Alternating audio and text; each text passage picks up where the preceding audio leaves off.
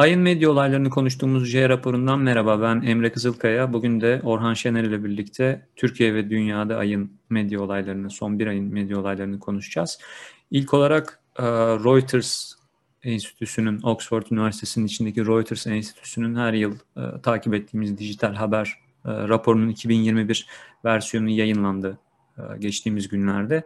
Önce bunun içerisinde Türkiye ile ilgili bölümler de olduğu için hem e, dünya medyası nereye gidiyor hem de Türkiye ile ilgili e, benim biraz da Reuters'ı eleştireceğim yine e, bazı noktalar olacak. Açıklayacağım onu. E, bir de Türkiye'den de Bülent Kılıç'ın AFP muhabiri Bülent Kılıç'ın Onur Haftası yürüyüşü sırasında e, darp edilmesi, daha doğrusu protestolar sırasında polis tarafından darp edilerek gözaltına alınması ve bunun arkasından başlayan nefes alamıyorum e, başlıklı etiketli sosyal medya kampanyasını konuşacağız Orhan'la birlikte. Orhan öncelikle Reuters e, Enstitüsü'nün dijital e, haber raporu 2021 dünya medyasının gidişatına dair neler söylüyor? E, onlardan biraz bahsedebilir miyiz? Öncesini istersen biraz metoduna dair konuşalım çünkü nasıl bir hani araştırmadan bahsediyoruz. Bu birçok ülkede gerçekleştirilen bir çalışma. E, Reuters Enstitüsü tarafından e, Türkiye'de dahil. E, ama sanılanın aksine bizde anket deyince genelde böyle Konda'nın yaptığı gibi hani kapıdan kapıya gidip sormak falan gibi şeyler geliyor akla. Ki genelde doğrusu da budur. En doğru olanı budur. Ancak batıdaki genel teamül çok bu değil. Ee, özellikle ABD menşeli olduğu için bu gibi araştırmaların böyle ilk çıkışları ve bu ülkelerde çok erken dönemde telefon sahipliği e, oranlarını çok yüksek bir yere getirebildikleri için ABD'de mesela eskiden beri seçim anketleri falan bile eve yapılan rastgele aramalar, bazı rastgele değil direkt de işte demografik olarak e, belli bir örneklem e, yaratmak, bütün nüfus temsil edeceği düşünülen bir örneklem yaratılarak e, yapılan telefon aramalarına dayanıyor. E, Reuters'inki de artık telefon değil de internet üzerinden yapılan bir anket çalışması. Bu şöyle bir sonuç doğuruyor. Daha gelişmiş, internet penetrasyonu çok yüksek ve toplumun geneline de dengeli bir şekilde yayılmış ülkelerin e, eğilimlerini çok daha böyle derli toplu e, ve doğru bir şekilde yansıtırken böyle olmayan ülkelerde ise açıkçası nasıl diyeyim belli bir tarafa işte skew derler yani belli bir tarafa çekiyor. O da nedir? Türkiye özelinde özellikle ama sadece Türkiye'de değil bence Bulgaristan vesaire gibi ülkelerde de böyle daha kentli, okumuş, işte gelir düzeyi de daha yüksek bir kesimin e, medya tüketim alışkanlıklarını yansıtıyor. Önce bunun, bunun bir adını koymak lazım. Ama e, gelecek olursak raporun genel olarak çıktılarına bir kere pandemi yılını anlatan bir rapor oldu. Pandemi sırasında bir ara rapor yayınlamışlardı ama bu geçtiğimiz pan, tamamı pandemiyle geçen bir yıla bakan bir rapor oldu. En önemli buradan çıkan sonuçta en önemli değişiklik de insanlarda medyaya olan güvenin çok dramatik bir şekilde olmasa da biraz artmış olması. Bunun e, işte en fazla artan, e, yani daha doğrusu en yüksek ülke Finlandiya orada biraz daha da artmış zaten ABD oldukça sonlarda orada bile küçük bir oynama gerçekleşmiş. İnsanların bir medya güveni artmış, ikincisi de haberin önemi artmış ekseriyetle. Bir yandan da e, kurumsal e, haber merkezlerinin, haber mecralarının daha fazla tercih edilmeye başlandığı, tekrar onlara bir dönüldüğü dönem olmuş. Bunun da mantığı basit zaten. Biz de pandeminin en başlarında bu konuşmuştuk. Bu kadar büyük bir e, sağlık sorunu, küresel çapta bir salgınla karşılaştığımızda insanlar daha resmi makamların söylediği şeyleri öğrenme ihtiyacı hissettiler ki biz de hani çok yaygın bir pratik oldu. Yıllar sonra birçok insan ilk kez televizyon açtı. Sağlık Bakanı'nın neler söyleyeceğini dinlemek için veya Cumhurbaşkanı'nın açıklamalarını dinlemek için. Ee, dünyada da benzer bir trendle işte televizyonların önemi arttı, haber merkezlerinin önemi arttı. Ama öte taraftan işte sosyal medyaya olan güven bir tık daha düştü. Benzer şekilde mesela Facebook'tan alınan haberlere olan güven de genel olarak düştü. En bariz çıktılarının bunlar olduğunu görüyoruz. Bir diğer dikkat çekici şey de yani birçok ülkede farklı farklı şeyler var ama benim dikkatimi çeken TikTok'un mesela şeye girmiş olması. İlk kez bu raporda TikTok'tan ciddi bir şekilde bahsediliyor. Özellikle de işte 25 altı kitlelerde, 21'in altında bu daha da artıyor. TikTok'un bir haber alma mecrası olarak oldukça yaygın şekilde kullanıldığını e, görüyoruz. Bunun dışında işte WhatsApp'ın e, öneminin e, arttığını görüyoruz. Türkiye'de bir e, ayrıca ondan belki konuşuruz, bahsederiz de e, Telegram'dan bahsedilebilir. İnsanlar birbirleriyle daha fazla işte karanlık sosyal dediğimiz, dark social dediğimiz alanlarda daha da fazla haber paylaşmaya başlıyorlar. E, bir dramatik sonucu da tabii ki basılı gazetenin zaten bitmekte olan ömrünün daha da bir sona gelmesi. Yani Türkiye'de de yaşadık benzerini.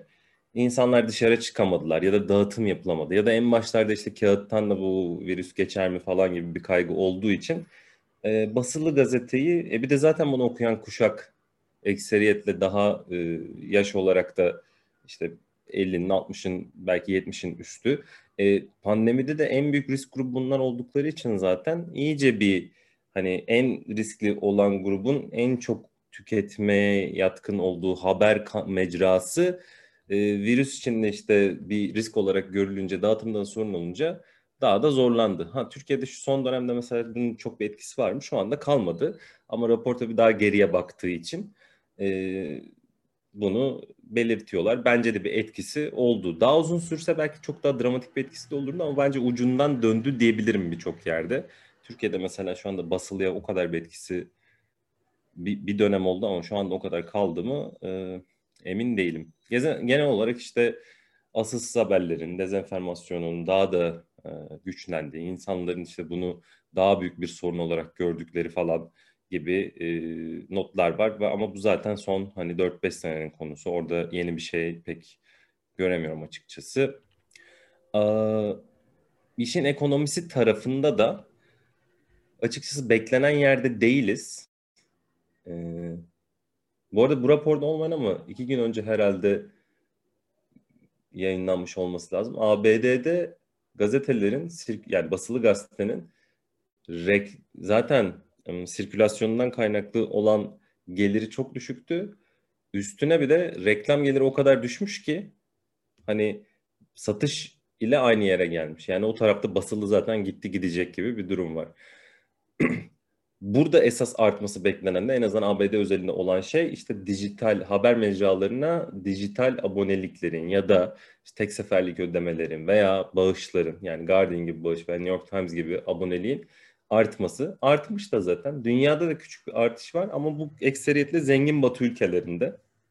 Diğer kesimlerde bunun e, hani çok fazla konuşamıyoruz. Türkiye'de baktığınızda zaten çok ufak bir yer kaplıyor. Türkiye'de de benzer bir şekilde e, adından söz e, edebileceğimiz mobil telefonlardaki işte haber derleyicileri, aggregator'lar, hani bizdeki işte bandın nabız gibi e, çok büyük bir yer kaplamıyorlar ama artık hani onlardan da söz etmeye başladık. Raporda onun da işte sık sık adı geçiyor.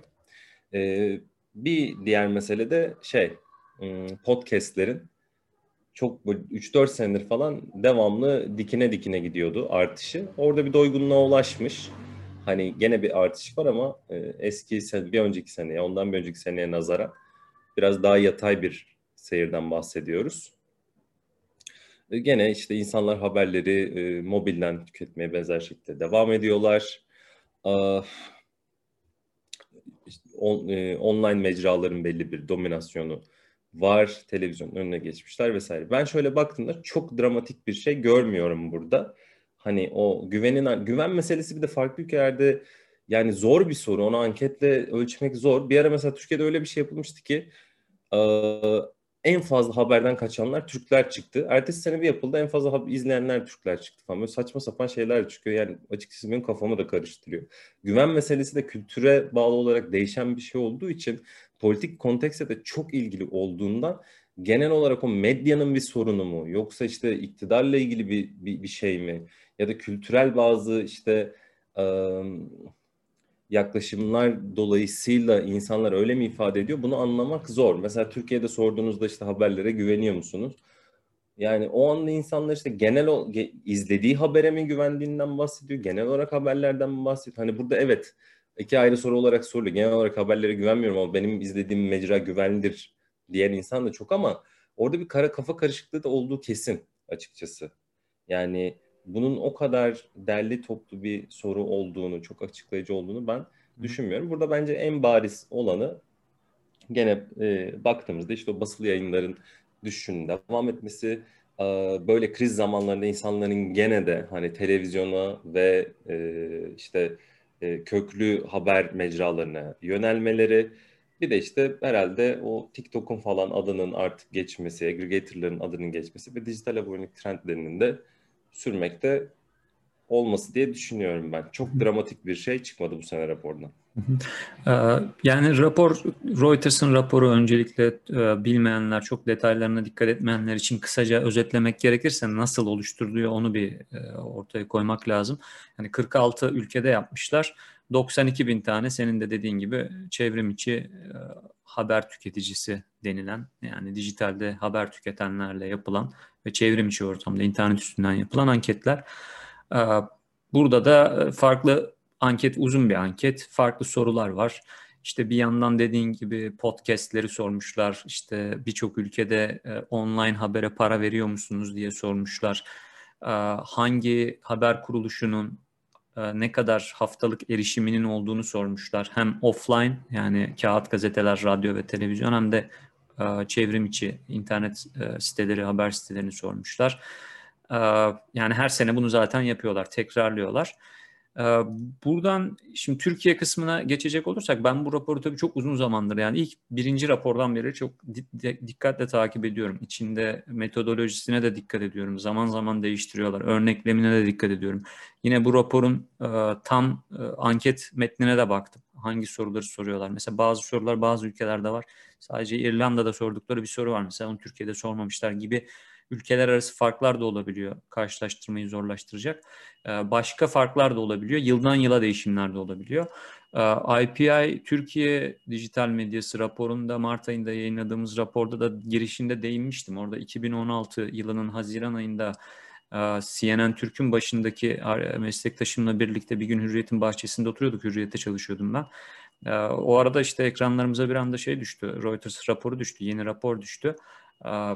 Baktık aa, CNN Türk birinci görünüyor. En haftalık erişimi en yüksek haber sitesi diye görünüyor.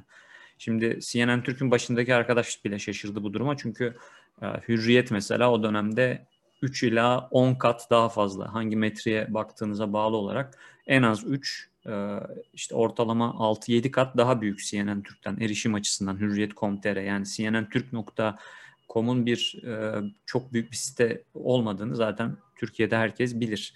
Yani ilk ona girer ama gidip de birinci olmaz yani. Kimse hani reklam verenler de bunu bilir, yayıncılar da bunu bilir. Orada Hürriyet, Milliyet, Sözcü, Sabah, Habertürk e, gibi siteler çok daha yüksek erişime sahiptirler. 2016'da e, bu durum olunca tabii daha sonra unutuldu. İşte bu e, bahsettiğim IPI raporunda da bundan eleştirel olarak bahsetmiştim. Çünkü o dönemde de Türkiye'deki çalışma aynı bu sefer yaptıkları gibi YouGov adlı e, İngiltere merkezli bir anket, bir kamuoyu yoklaması şirketi, kamuoyu araştırma şirketiyle yaptıkları bir şey. Bunu Reuters tabii on binlerce dolar maliyeti olan bir e, araştırma bu son tahlilde. Her, ülkede hemen hemen 2000 kişiyle yapılıyor. 2000 kişilik bir örneklem oldukça geniş bir örneklem ve e, her ülkeyi temsil ettiği yani bu örneklemden yola çıkarak yaptığımız yorumlar o ülkenin genelini temsil eder iddiasıyla ortaya çıkıyorlar. Şey Ve... şey söyleyeyim ama hemen önümde de açık. Hani şeyi söylemiş çünkü. Bu arada bir de gerçekten bir düşünülmüş çoğu aslında. Hani ne bileyim en son yapılan seçimlerdeki işte parti temsiliyetini o örneklemde yansıtmaya çalışıyor vesaire vesaire ama kısıtlar kısmında diyor ki mesela e, işte e, tam seni şu an anlattığın benim de en başta birazcık değindiğim internet erişiminin işte toplumun tamamına yakın olduğu ülkeler çok sorun olmuyor mu bu? Ama diğer ülkelerde özellikle işte yaşı belli bir şeyin üstünde ve işte daha az eğitimli, daha az maddi imkanı olan insanları temsil gücünü kaybedebiliyor örneklerimiz demiş. Bir de tam önümde şu CNN meselesi. Diyor ki e, endüstri data verisi ki bu farklı metodolojilerle mesela doğrudan webten web traffickingle alınan veriler bununla uyuş, uyuşmayabiliyor raporumuz. Hı hı. Ee, ki hatta e, büyük oranda e, farklı gösterebiliyor diye de kendi kısıtında yani benim belirtmiş. hissettiğim benim hissettiğim bizim IPI raporunu okumuşlar e, ama atıfta bulunmamışlar. O da e, yani bunu kanıtlayabilir miyim? Kanıtlayamam. Metodolojiyi değiştirmişler mesela. Türkiye özelinde üstelik de sadece Türkiye'de orada metodolojiye dair bir not düşmüşler. Diyorlar ki 2021 yılında biz Türkiye'deki online e, anket için e, daha isabetli bir veri ortaya koyabilmek için panelimizi değiştirdik diyorlar. Yani anket e, yapılan kişi sayısını, örneklemin boyutunu aynı tutmuşlar 2000'ler civarında ama anket yapılan kişileri değiştirmişler.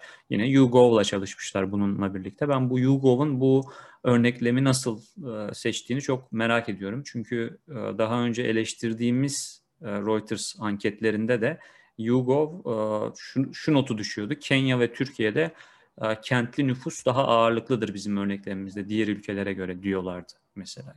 Kırsal kesim yok yeterince diyorlardı ama yine de bir temsil iddiasında bulunabiliyorlardı.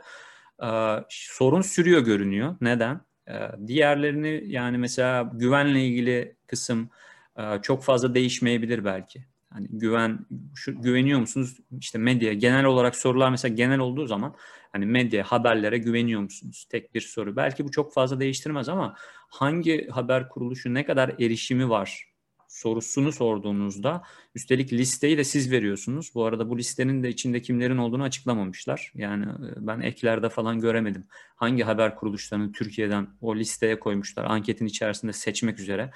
E, hangileri var hangileri yok bilmiyorum ama gitmişler mesela yani bu ankete bakarsak son dakika.com Türkiye'nin en çok okunan haber sitesi. CNN Türk ikinci. Şimdi bu Türkiye'de haber medyasını bilen, içinde olan Gidin Hürriyet'ten, Milliyet'ten, Sözcü'den, Sabah'tan kime sorarsanız sorun. E, dalga geçerler bu sonuçla. E, CNN Türkiye bile sorabilirsiniz. Yani CNN Türk'ün ikinci olmadığını CNN Türk de bilir. E, ya da reklam veren tarafına dijital reklam datalarını çok yakından takip edenlere sorarsanız onlar da aynı şeyi söyleyeceklerdir. Yani buradaki bu örneklem sorunları sürüyor. Değiştirmişler metodolojilerini e, ya da en azından panellerini. E, ama benim hala e, güvenmediğim bir rapor haline geldi zaten. Son birkaç senedir böyleydi. Şunu sorayım peki sana? Şu an önümde açık. Online'da dediğin sıkıntı var. Bir de aynısını offline'ını okuyorum sırasıyla haftalık olarak. Başta Fox TV, sonra CNN Türk, sonra gazete olarak Sözcü, e, ondan sonra NTV, Show TV, Habertürk, Hürriyet. Şimdi Sonra o da saçma. TRT. Orada zaten genel bir sorun var. Şöyle bir sorun var.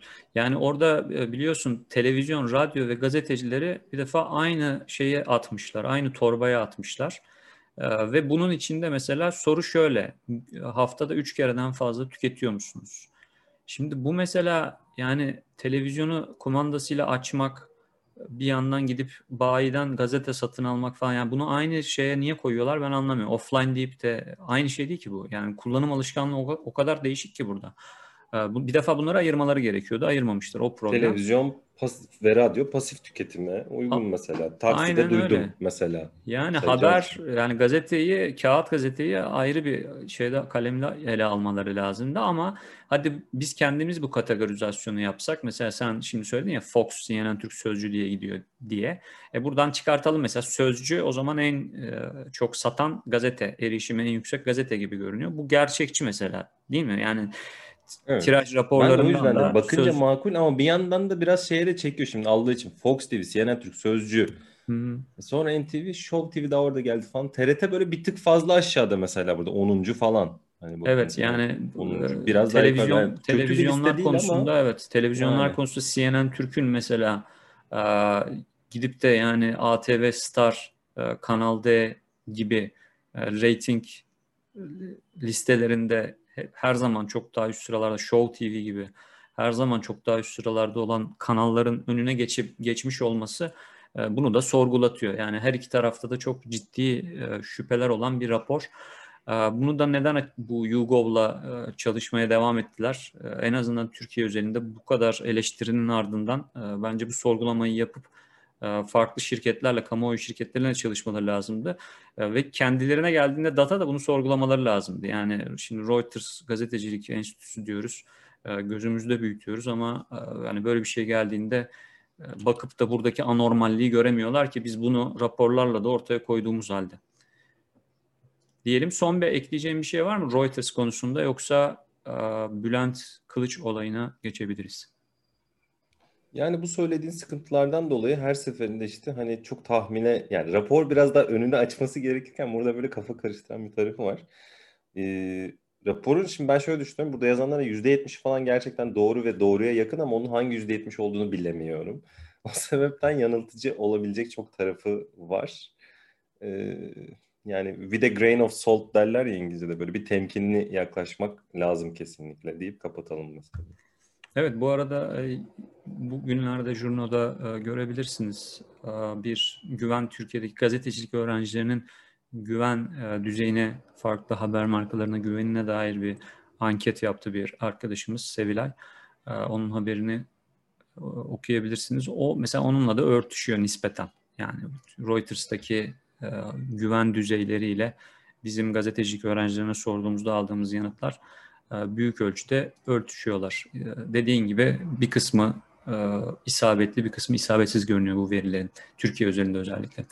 Bülent Aslında Kılıç... bahsedebilirsin istersen. Yani bu gazetecilik öğrencileriyle yaptığın çalışma, orada birkaç ilginç şey vardı. Gazetecilik öğrencileri haber sitelerine ne girip siteden bir şey okumuyor, haber uygulaması indirmiyorlar falan. Burada da Hı-hı. raporda da var benzer şeyler. Doğru, doğru, doğru. Bir, ondan anketin doğru anketin ilk bölümünde iki bölüm vardı aslında. Bir güven bölümü ayrı, bir de ee, senin de söylediğin özellikle haber uygulamaları kullanıyorlar mı? Hangi uygulamaları kullanıyorlar gazetecilik öğrencileri? Burada tabii çok küçük bir örneklemle yaptık ama Türkiye'nin bütün e, bölgelerinden e, özel ve devlet üniversitelerinin, iletişim fakültelerinden gazetecilik e, bölümlerindeki kulüplerin, gazetecilik kulüplerinin, iletişim kulüplerinin başkanlarına ulaştı arkadaşımız. Daha sonra onlarla birer anket yaptı. O, o kişilerden de kendi e, sınıf arkadaşlarına, bölüm arkadaşlarına ulaşma, aynı anketi ulaştırmalarını istedi. Toplam 45 kişilik bir örnekleme olan küçük e, bir anket ve burada şu görünüyor ama genel hatları itibariyle mesela podcast ve e, e-bülten özellikle bu iki e, form çok fazla popüler değil. Çoğu gazetecilik öğrencisi ya da en azından işte bu kulüp başkanları takip etmiyor bunları. Hiçbir e-bültene ya da hiçbir podcast'e abone değil. Sürekli takipçisi değil. E, yine bir çoğunluk görünüyor. Haber uygulaması da kurmuyor, takip etmiyor. Yani bu da Reuters raporunda da olan daha dolaylı yollardan, sosyal medya akışları üzerinden habere ulaşma eğiliminin gazeteciler, gazetecilik öğrencileri arasında da olduğunu gösteriyor. Diyelim istersen hemen e, AFP muhabiri Bülent Kılıç'ın İstanbul'daki onur yürüyüşünde polis şiddetinin hedefi olmuştu. Ee, Taksim'de yapılan e, onur yürüyüşünde orada e, yaklaşık 50 kişi gözaltına alınırken polis e, birkaç polis memuru Bülent Kılıç'ı darp ederek boğazına basarak ters kelepçe takarak gözaltına al, almışlardı. Nefes alamıyorum diye bağırışı videoya kaydedilmişti Kılıç'ın. Tabii e, yani hemen bir yorum yapmam gerekirse orada Bülent Kılıç Jurno'ya yaptığı açıklamada da söylüyordu. Yani Metin Göktepe'nin öldürülmesi hala basın tarihimiz için büyük bir travma. Tabii birçok gazeteci öldürüldü Türkiye'de ama Metin Göktepe'nin şöyle bir önemi var. E, benzer bir toplumsal olayı e, takip etmeye çalışırken gazeteci olarak toplu bir gözaltı ardından götürüldüğü spor salonunda polisler tarafından dövülerek öldürülmüştü. O yüzden benzet Tin'den aslında Metin Göktepe'yi ilk olarak anmış ve böyle bir durum hala e, altından kalkamamışken Türkiye hangi hükümet, hangi savcı veya polis müdürü bir gazetecinin daha öldürülmesinin altından kalkabilir demişti. Korkunç bir şey tabii. E, gerek Türkiye Gazeteciler Sendikası, gerek uluslararası basın örgütleri bu olayın ardından e, bir an önce soruşturma başlatılması. Bülent Kılıç tabii birkaç saat sonra serbest bırakıldı ama orada e, neden gözaltına alındığına dair bir takım yorumlar da yapıldı. Mesela protestonun içerisinden çok çarpıcı fotoğraflar çekiyordu. Polis şiddetini de belgeliyordu aslında. E, ve kendisi gözaltına alınırken de bir başka e, muhabirin Hacı Bişkin'in gazete duvardan çektiği video sayesinde aslında serbest kaldığını söylüyor Bülent Kılıç. Çünkü o nefes alamıyorum diye bağırdığı videonun yarattığı sosyal medya tepkisi olmasaydı diyor. Ee, belki de ben polise saldırmaktan işte polisi dövmekten falan hala tutuklu olacaktım, gözaltında olacaktım diye de bir yorum yaptı.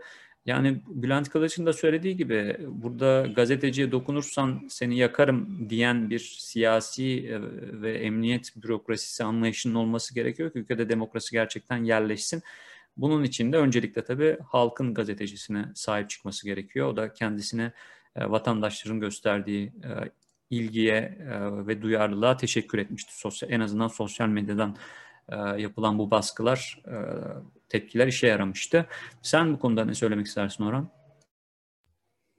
Yani şimdi sen söylerken işte darp edilerek falan hani görüntüyü e, kafanda tekrar kurdum. Hani kelimeyle anlatmak zor gerçekten. Hani savaşta olsak düşmanla öyle bir şeye girilir mi bilemedim. Yani ger- gerçekten enteresan. Bir de işin fenası daha şunun şurası 10 gün oldu mu ya? Yani İzmir HDP binasında katliam gerçekleştiren ki çok daha fazlasını yapmayı planlayarak girmiş silahlı bir terörist içeriden çıkarılırken adın ne abicim falan diye böyle yani onu öyle çıkarıyor polis de burada bir gazetecinin boynuna basıp da falan yani bu, bu muazzam bir kontrast ve e, insanı gerçekten hayrete düşürüyor. Bu son dönemde işte 6 aydır da konuştuğumuz e, işte emniyet güçlerinin kişilik hakları, mahremiyet hakları falan gibi bir garip de bir bahaneye e, sıkıştırılan gazetecilerin işte görüntü almasını engellemeye çalışan bu yeni kararnameler de biraz bu, buradan bakmak lazım. Olay da bu arada şey enteresan yani onur yürüyüşünde zaten çok sert bir iklim var. İşte iktidar kendince ideolojik sebeplerden dolayı toplumun belli bir kesimini düşmanlaştırıyor. Ondan sonra gidip orada emniyet güçleri zaten çok saçma sapan bir hani bir şiddet ortamı yaratıyorlar. Onun üstüne bir de gidip bunu görüntüleyen gazeteciyi de çok agresif bir şekilde neredeyse hani öldürme teşebbüs gibi bir halde boğazına bastırıp yerde derdest ediyorlar falan. Hiç kabul edilecek bir tarafı yok zaten bunun. E, te- şeylere bakıyorum bir de hani biraz Twitter'da tepkilere falan baktım. Mesela e, iktidara daha yakın herhalde kendini gören insanlar mıdır, troll müdür bilmiyorum nedirler ama şey diyor. Gazeteci olunca işte ek bir hak mı kazanıyor sanki insanlar? Polise mukavemet eden yakalanır. Bir, polise mukavemet eden o şekilde yakalanmaz zaten. Gördük İzmir'de nasıl yakalandığını. Yani teröriste bile o kibarlıkta yaklaşabiliyorsa polis bir zahmet zaten ortalama yani normal vatandaşı çok daha makul yaklaşsın. İkincisi gazeteci orada bir de bir görev yapıyor. Yani rastgele sokaktan geçen herhangi birisi değil. Yani o, o görüntüyü çekecek bütün toplum haberi alacak. O anlamda zaten evet bir artısı da tabii ki olması gerekir. Bir de şunu gördüm. Sen de çok denk gelmişsindir. Özellikle işte gazeteciler gözaltına alındığında falan çok da bilinen bir yerden gelmiyorsa ki zaten ekseriyetinde sarı turkuaz basın kartı falan olmuyor. İnsanların iktidara yakın bir yerde çalışmıyorlarsa genelde. Savcılar mesela şunu çok soruyorlar gazeteciye. Ya eline telefon olan gazeteci olmuş. Bir fotoğraf makinen bile yok. Sen nasıl gazetecisin? Mesela bu çok söylenen bir şey. Tamam iyi güzel. E, yani kafam gibi fotoğraf makinesi var orada. Ee, Bülent Kılıç'ın yani onu da alıp derdest ediyorsun benzer şekilde. Burada niyetin tavrının olduğu belli. Yani ondan sonrasında hemen bir refleks alınıp hızlıca 3 ilde birden işte eylem yapılması falan anlamlıydı. Ama hani bu zorluklar maalesef devam edecek gibi gözüküyor. Evet, yani burada son olarak e, şundan da bahsetmek isterim. O konuya çok az değindim aslında Bülent Kılıç'ın e, işte ben o video olmasaydı büyük ihtimalle tutukluk alacaktım diye bir e, açıklaması vardı. Biliyorsun geçtiğimiz günlerde bir genelge çıktı. Bunu da jurnoda haberleştirmiştik. Emniyet Genel Müdürü'nün imzaladığı bir genelge. Orada personelimizin görevini ifa ederken işte ses ve görüntü almasına izin vermemesi, bu davranışlara izin vermemesi, kayıt yapan kişileri engellemeleri gibi bir ifade vardı. E, bu da neden olmuştu hatırlarsan İzmir'deki 1 Mayıs kutlamaları sırasında bir göstericinin e, boynuna basmıştı polis. Boynuna basarak gözaltına almıştı. Yani aynı e, Bülent Kılıç'a yap, yapılan gibi ee, ki biliyorsun Amerika'da George Floyd olaylarını başlatan da bir polisin yine benzer şekilde boynuna basarak George Floyd adlı vatandaşın ölümüne neden olması olmuştu. Yani bu boynuna basma olayı e, nefessiz bırakarak e, öldürebiliyor insanları. Buna rağmen sürüyor. Üstelik polis en azından Emniyet Genel Müdürü bunu engellemeye çalışıyor. Bunu görüntüleyenleri engellemeye çalışıyor. polisi değil de görüntülenenleri engellemeye çalışıyor. Burada gazeteci Özge Uyanık o dönemde haber takibi sırasında yine telefonu polis tarafından yere atılıp kırılmıştı. Hatta TGS aracılığıyla Ankara'da suç duyurusunda bulunmuştu. Ve kayıt altına almaya da devam edeceğiz biz bu hukuksuzlukları demişti. Burada hukukçuların genel görüşü bunun hukuksuz bir düzenleme olduğu ve genelgenin bir noktada iptal edileceği yönünde. O yüzden hukukçular e, gazetecilere de işte sokaktaki yurttaşa da e, her tür hak ihlalini görüntülemeye devam etmeleri çağrısı yapıyorlar. Bülent Kılıç olayında da bunun önemi görüldü aslında. Orada Hacı Bişkin'e de gazete duvardan Hacı Bişkin'e de teşekkür etmek gerekiyor bu olayı görüntülediği için. O olmasaydı bir gazeteci de olmayabilirdi orada. Her vatandaşın sorumluluğudur bu. Ee, karşıda bu arada şiddetin şiddeti uygulayan polis değil başkası da olabilir hiç fark etmez. Ee, kim olursa olsun bu tür hak yani taraflar kim olursa olsun hiç fark etmeden e, bu tür hak ihlallerinin mutlaka görüntülenmesi, belgelenmesi gerekiyor ki e, hukuki süreç başladığında bir e, delil olsunlar diyorum ve çok teşekkür ediyorum. Bugün ilk bölümde Reuters dijital raporunu hem dünyadaki hem Türkiye bölümünü konuştuk. E, daha sonra da Bülent Kılıç'ın Kılıç'a yönelik polis şiddeti üzerinden değerlendirmeler yaptık Orhan Şener'le birlikte. Önümüzdeki ay yine J raporunda ayın medya olaylarıyla görüşmek üzere. Hoşçakalın. Hoşçakalın.